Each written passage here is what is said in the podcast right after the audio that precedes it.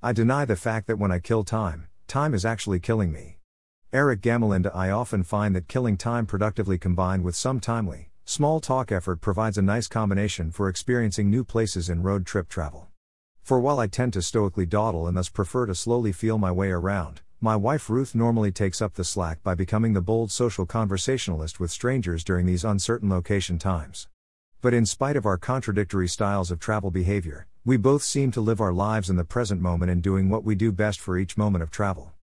Let's imagine, for example, how we might typically allot our time during a brief morning walk along a lesser visited hiking route we've chosen to explore along the Grand Canyon of Arizona.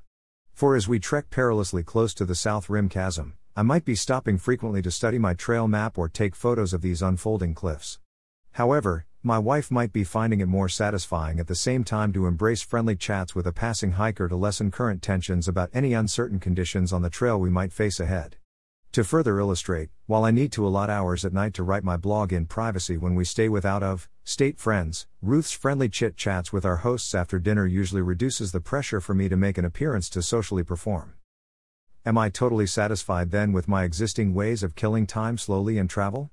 Probably not, I would say, from an emotional health perspective. For I might give a greater effort to lighten up and embrace the value of certain social situations. Shoot the breeze with strangers more around common interests, and I might take some some pressure off myself to obsess on my perfectionist ways.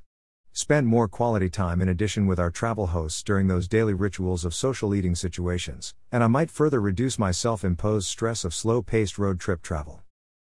So let's consider the travel photo set below that showcase some of our latest American settings for killing time slowly in travel. What subjects might I bring up in idle chatter in each of these situations to experiment with opening up more with people? Furthermore, in doing so, will I be able to retain that high level of now sensory awareness that I so desire? Perhaps then I will experience ample time to change my self dawdling ways on our next road trip as we head out to Colorado on a one month journey soon. I invite you to take a look at our upcoming itinerary in the title photo of this blog.